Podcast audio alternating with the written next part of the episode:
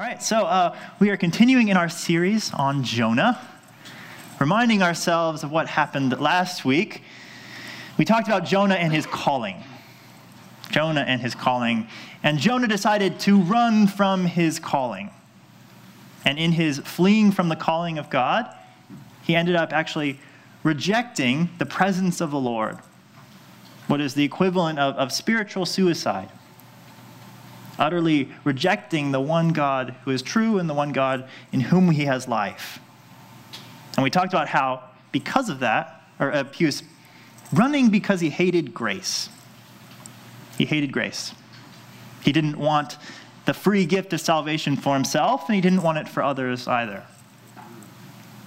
And so, I issued you guys with a challenge. You had homework. Hopefully you did your homework.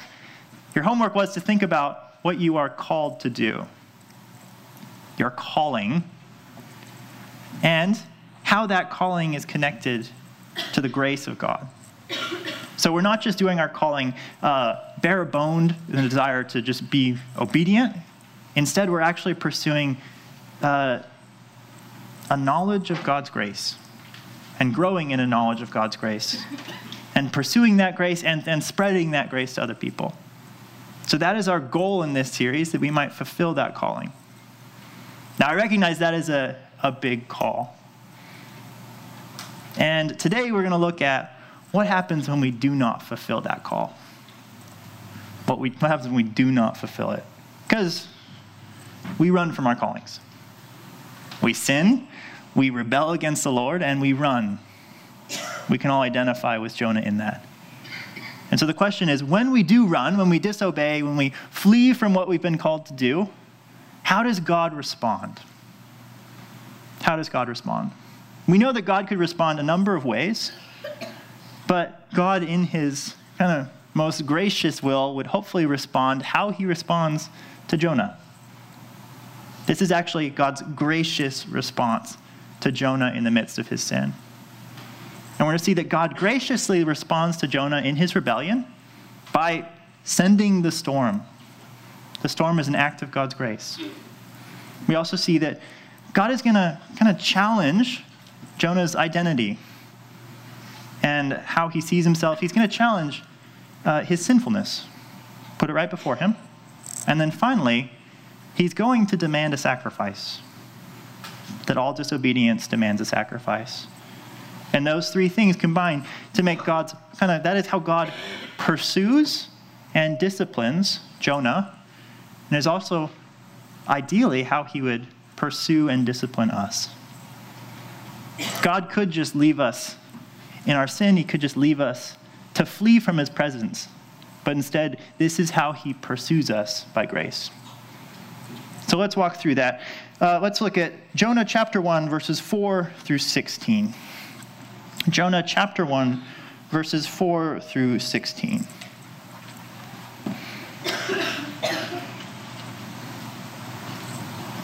Jonah chapter one, verse four through sixteen. All right. Starting with verse four.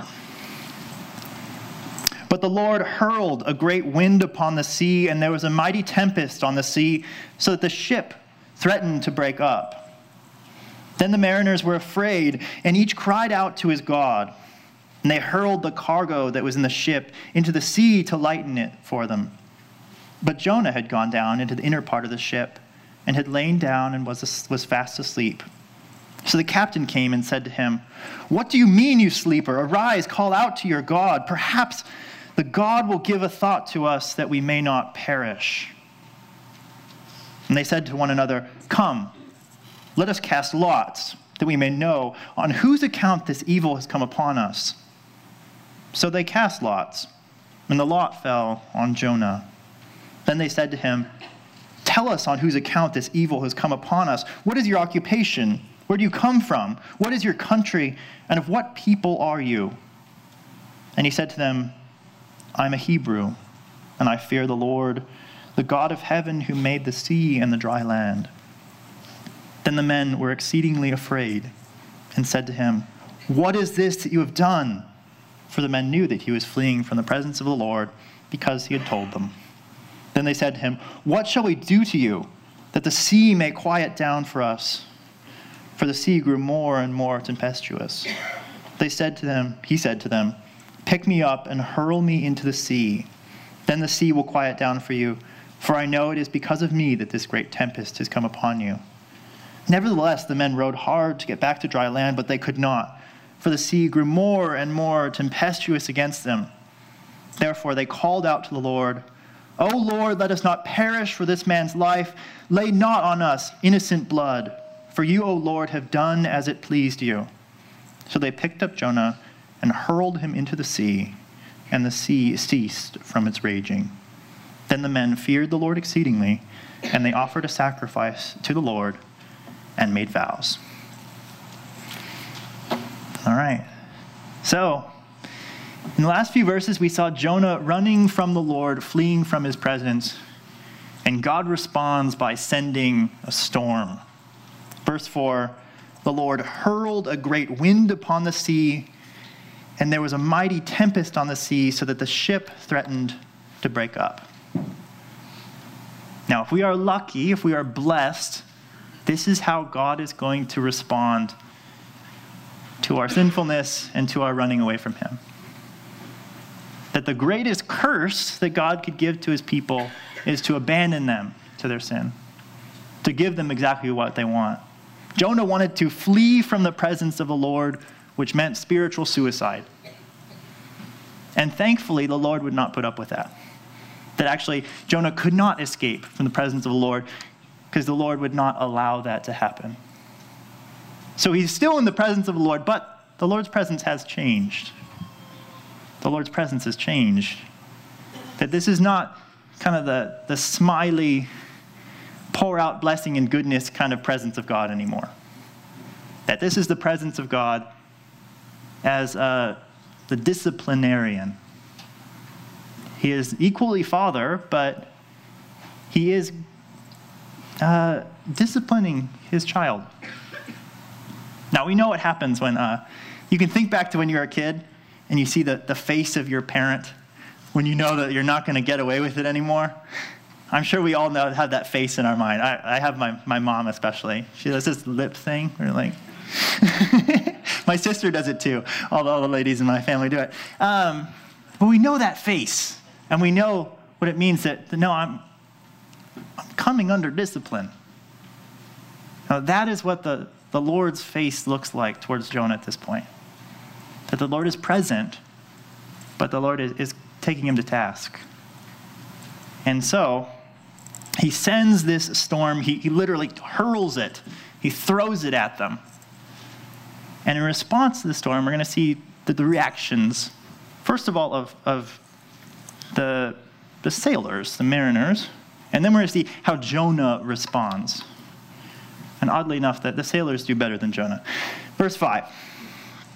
Then the mariners were afraid, and each cried out to his God, and they hurled the cargo that was in the ship into the sea to lighten it for them.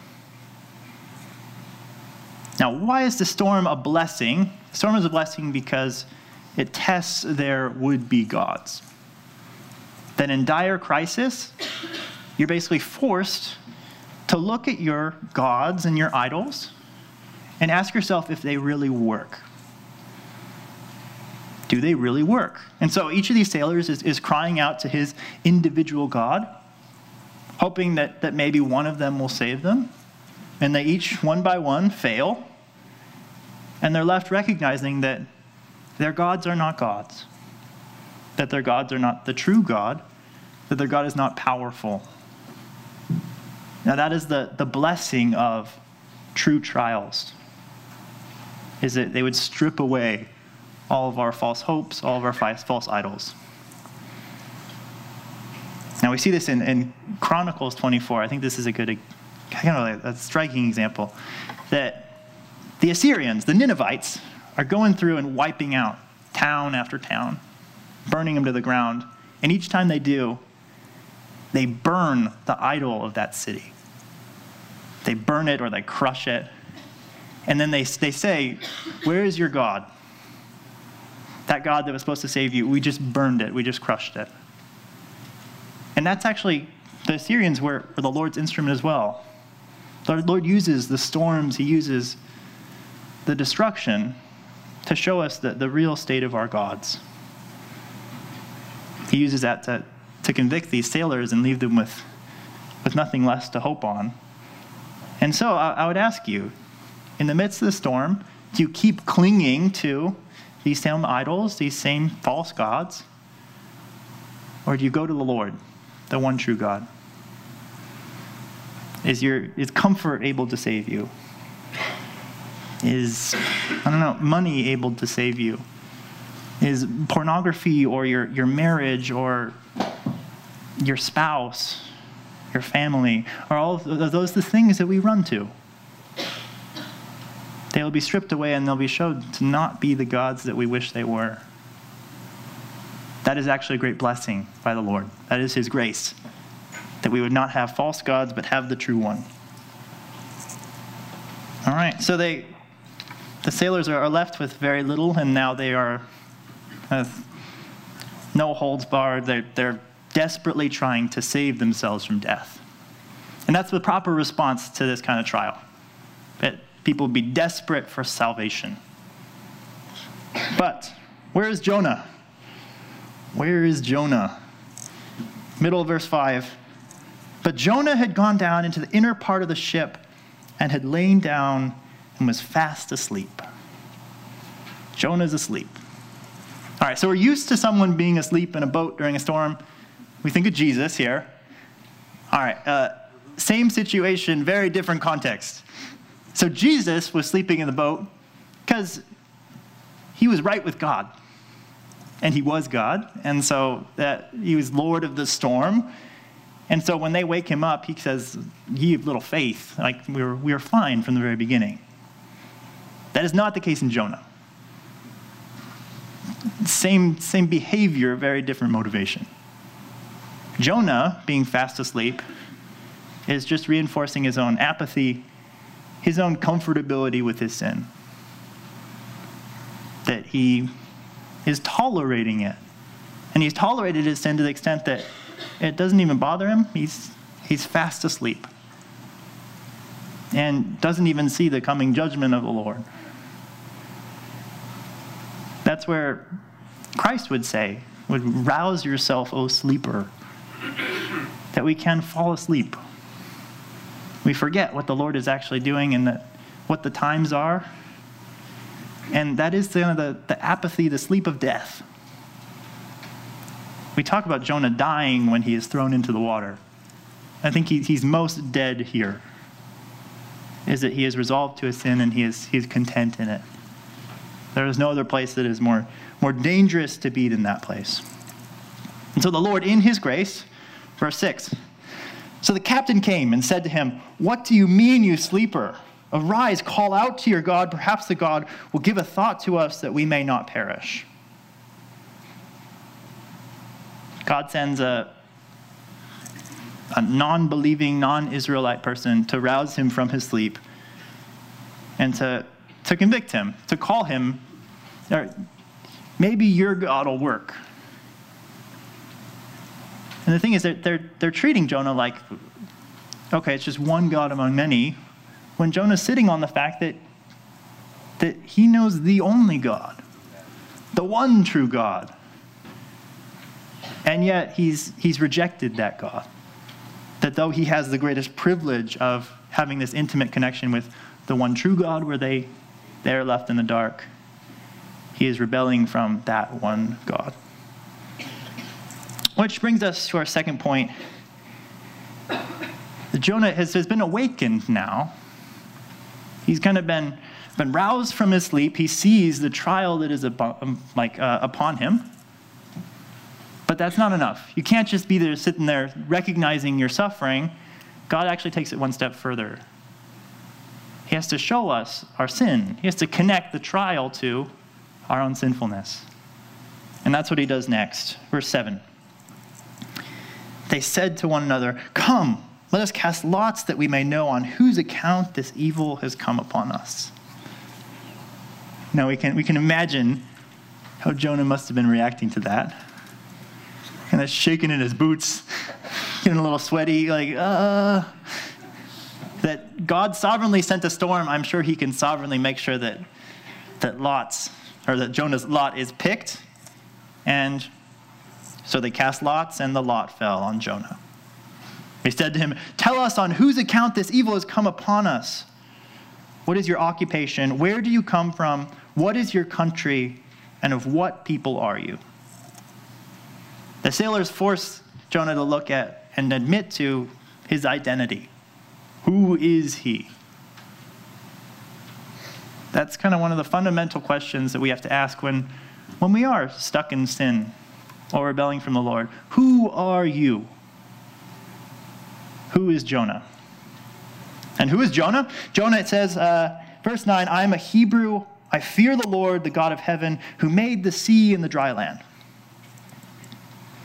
That's probably not a full description. He leaves some stuff out of there. All right, what is, what is his occupation? He's a prophet. He left that out, um, conveniently. And as a prophet, he is supposed to receive the word of the Lord and take it to people who don't really want to hear it. He's the messenger, the bearer of, of mercy and salvation to all the nations. He's not doing his job. Where is he from? He is from the promised land of Israel. That in all the world, there's this one little plot of land, and that is, that is the promised land. And that that land was uh, God's kind of special dwelling on earth, that he would bless his people, and that from that tiny little plot of land, the whole earth would be blessed. And he was from that place, the place of blessing. Now, of what people is Jonah? Jonah is a Hebrew. He is of the people of God. He's the chosen people of Israel.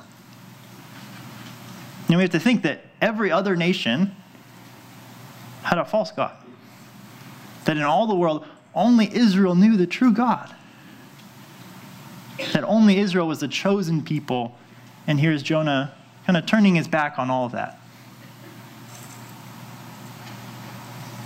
Jonah is, is ultimately, in this part of, part of history, he's immensely blessed that he has the privilege of knowing the one true God. He has the blessing of then not even being just a normal follower. He has this intimate relationship with God, that he hears his word and is the mouthpiece of salvation. This is, this is amazing identity to have. And Jonah is turning his back on that. And God kind of uses the sailors to, to bring him face to face with that. That he has to say, this is who I am, but this is what I'm doing. That I'm doing the utter opposite of everything I've been called to, everything that, that I've been blessed with. And I think we can we can easily draw a connection there. That who are you? Who are you? What is your occupation? Probably a number of things, but your occupation is to, as Christians, is to glorify and enjoy God. And as we talked about last week, just enjoy his grace. Enjoy the fact that he freely loves you, that he's freely accepted you, and he just wants you to live in the midst of that. That is our occupation, to just ooze out the grace of God, receive it in and spread it out and, and be all about it. All right, what is your country? What is your country? Your country is the kingdom of heaven, that you are citizens of heaven. You're citizens of, of glory and of the Spirit. This is a, this is a great place to, to call home. And of what people are you? You are the people of God. You are the people of Christ. You are the bride of Christ. You are the sons and daughters of Christ. That is a great identity. That is a glorious identity.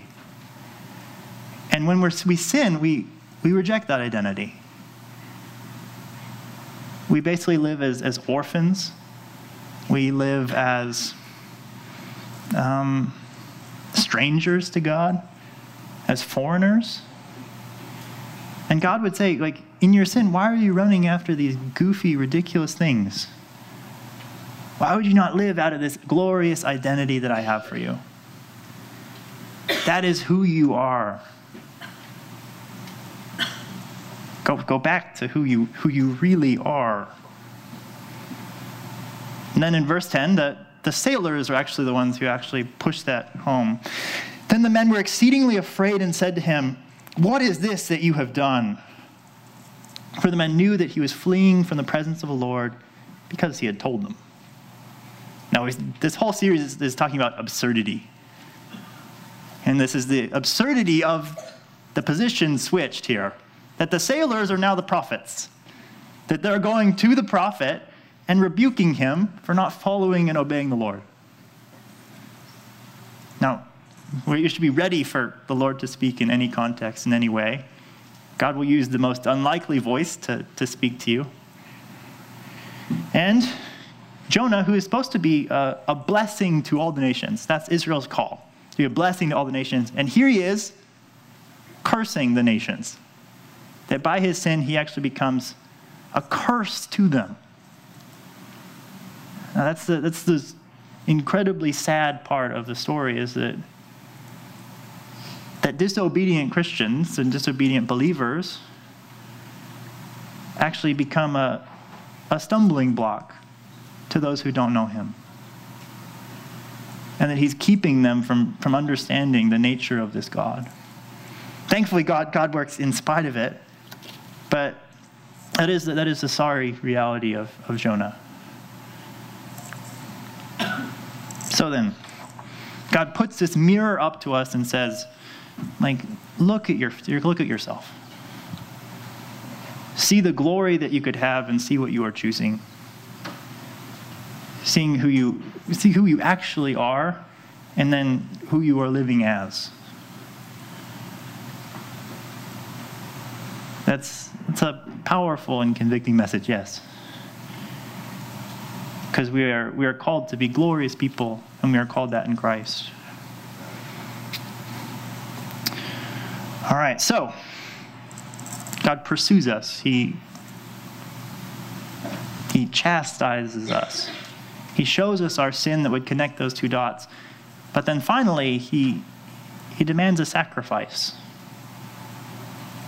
That in our sin, he, he demands a sacrifice.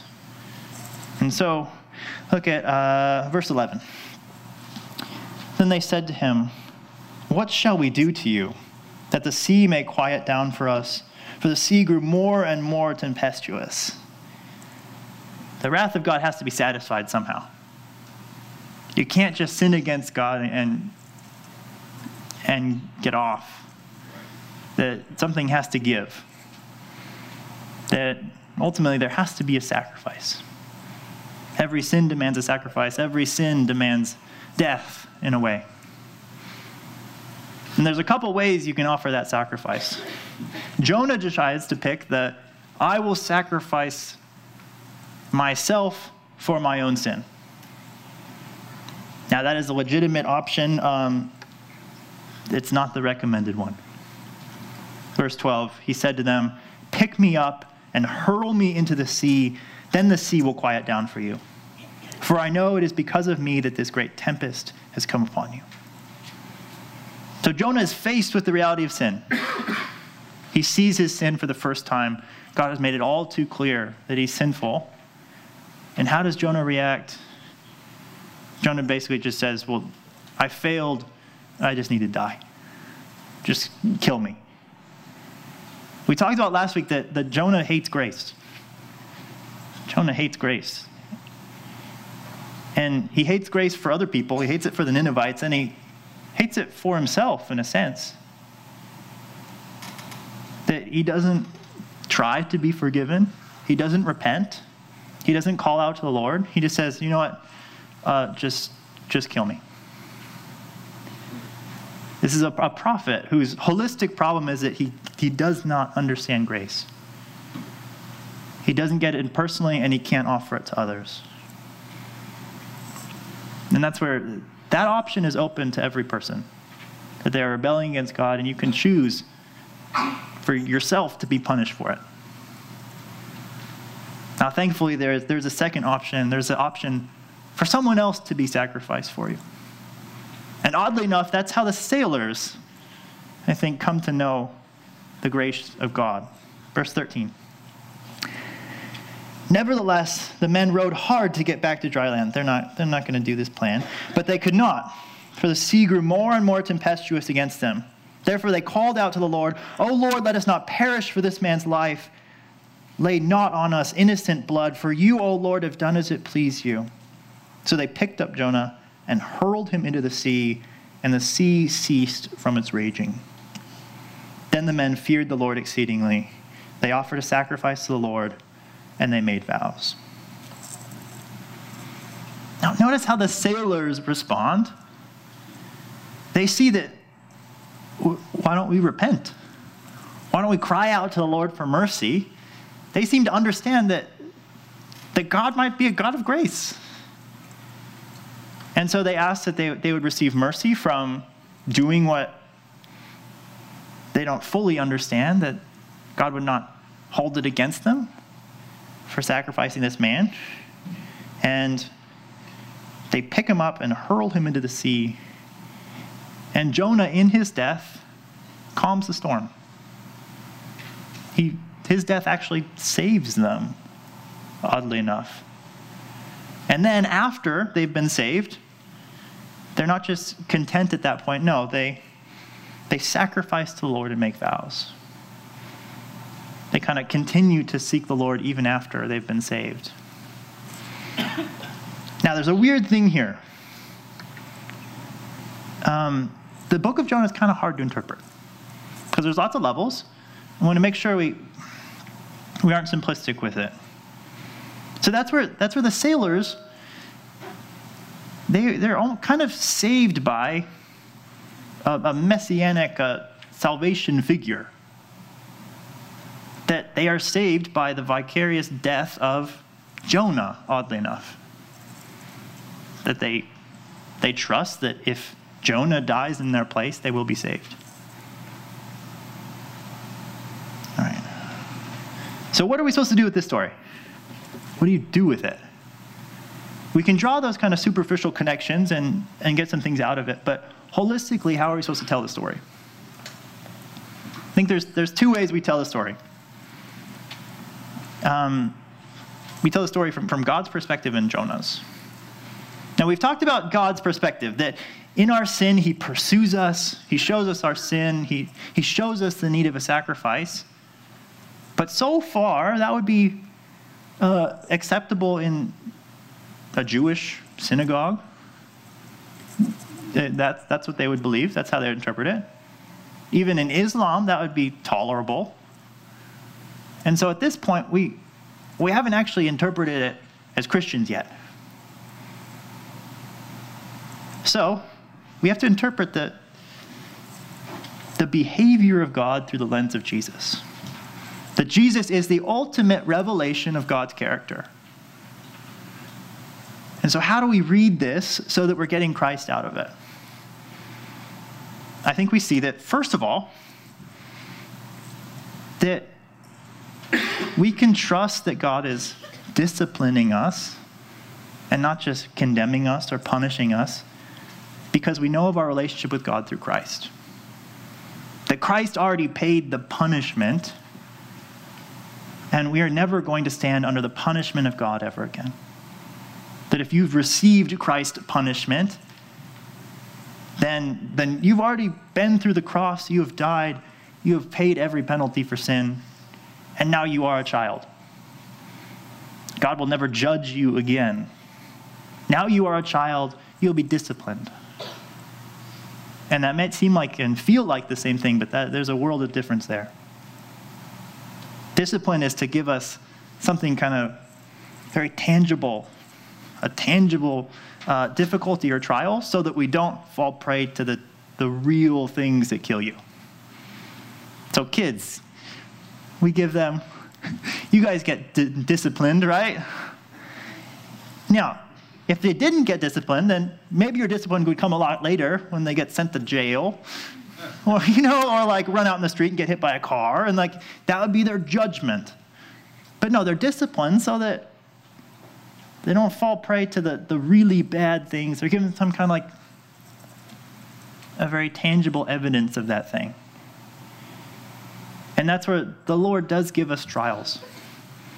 But he gives us trials because he loves us in Christ as his children and is protecting us from that sleep of death that Jonah was falling prey to.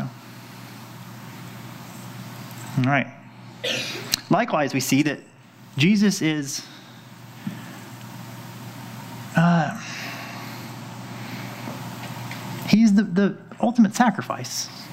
He's the ultimate sacrifice. And so that even when the sailors were looking to Jonah, they were ultimately looking to Christ. That Jesus Christ is the only sacrifice for our sins. He is the only sacrifice. And yes, we sin. And yes, we rebel. But we can rebel. Bring that rebellion to Jesus, bring it at the cross, and he takes it from us. The payment has been paid in Christ. All right. But then, okay, that's kind of the God aspect of it.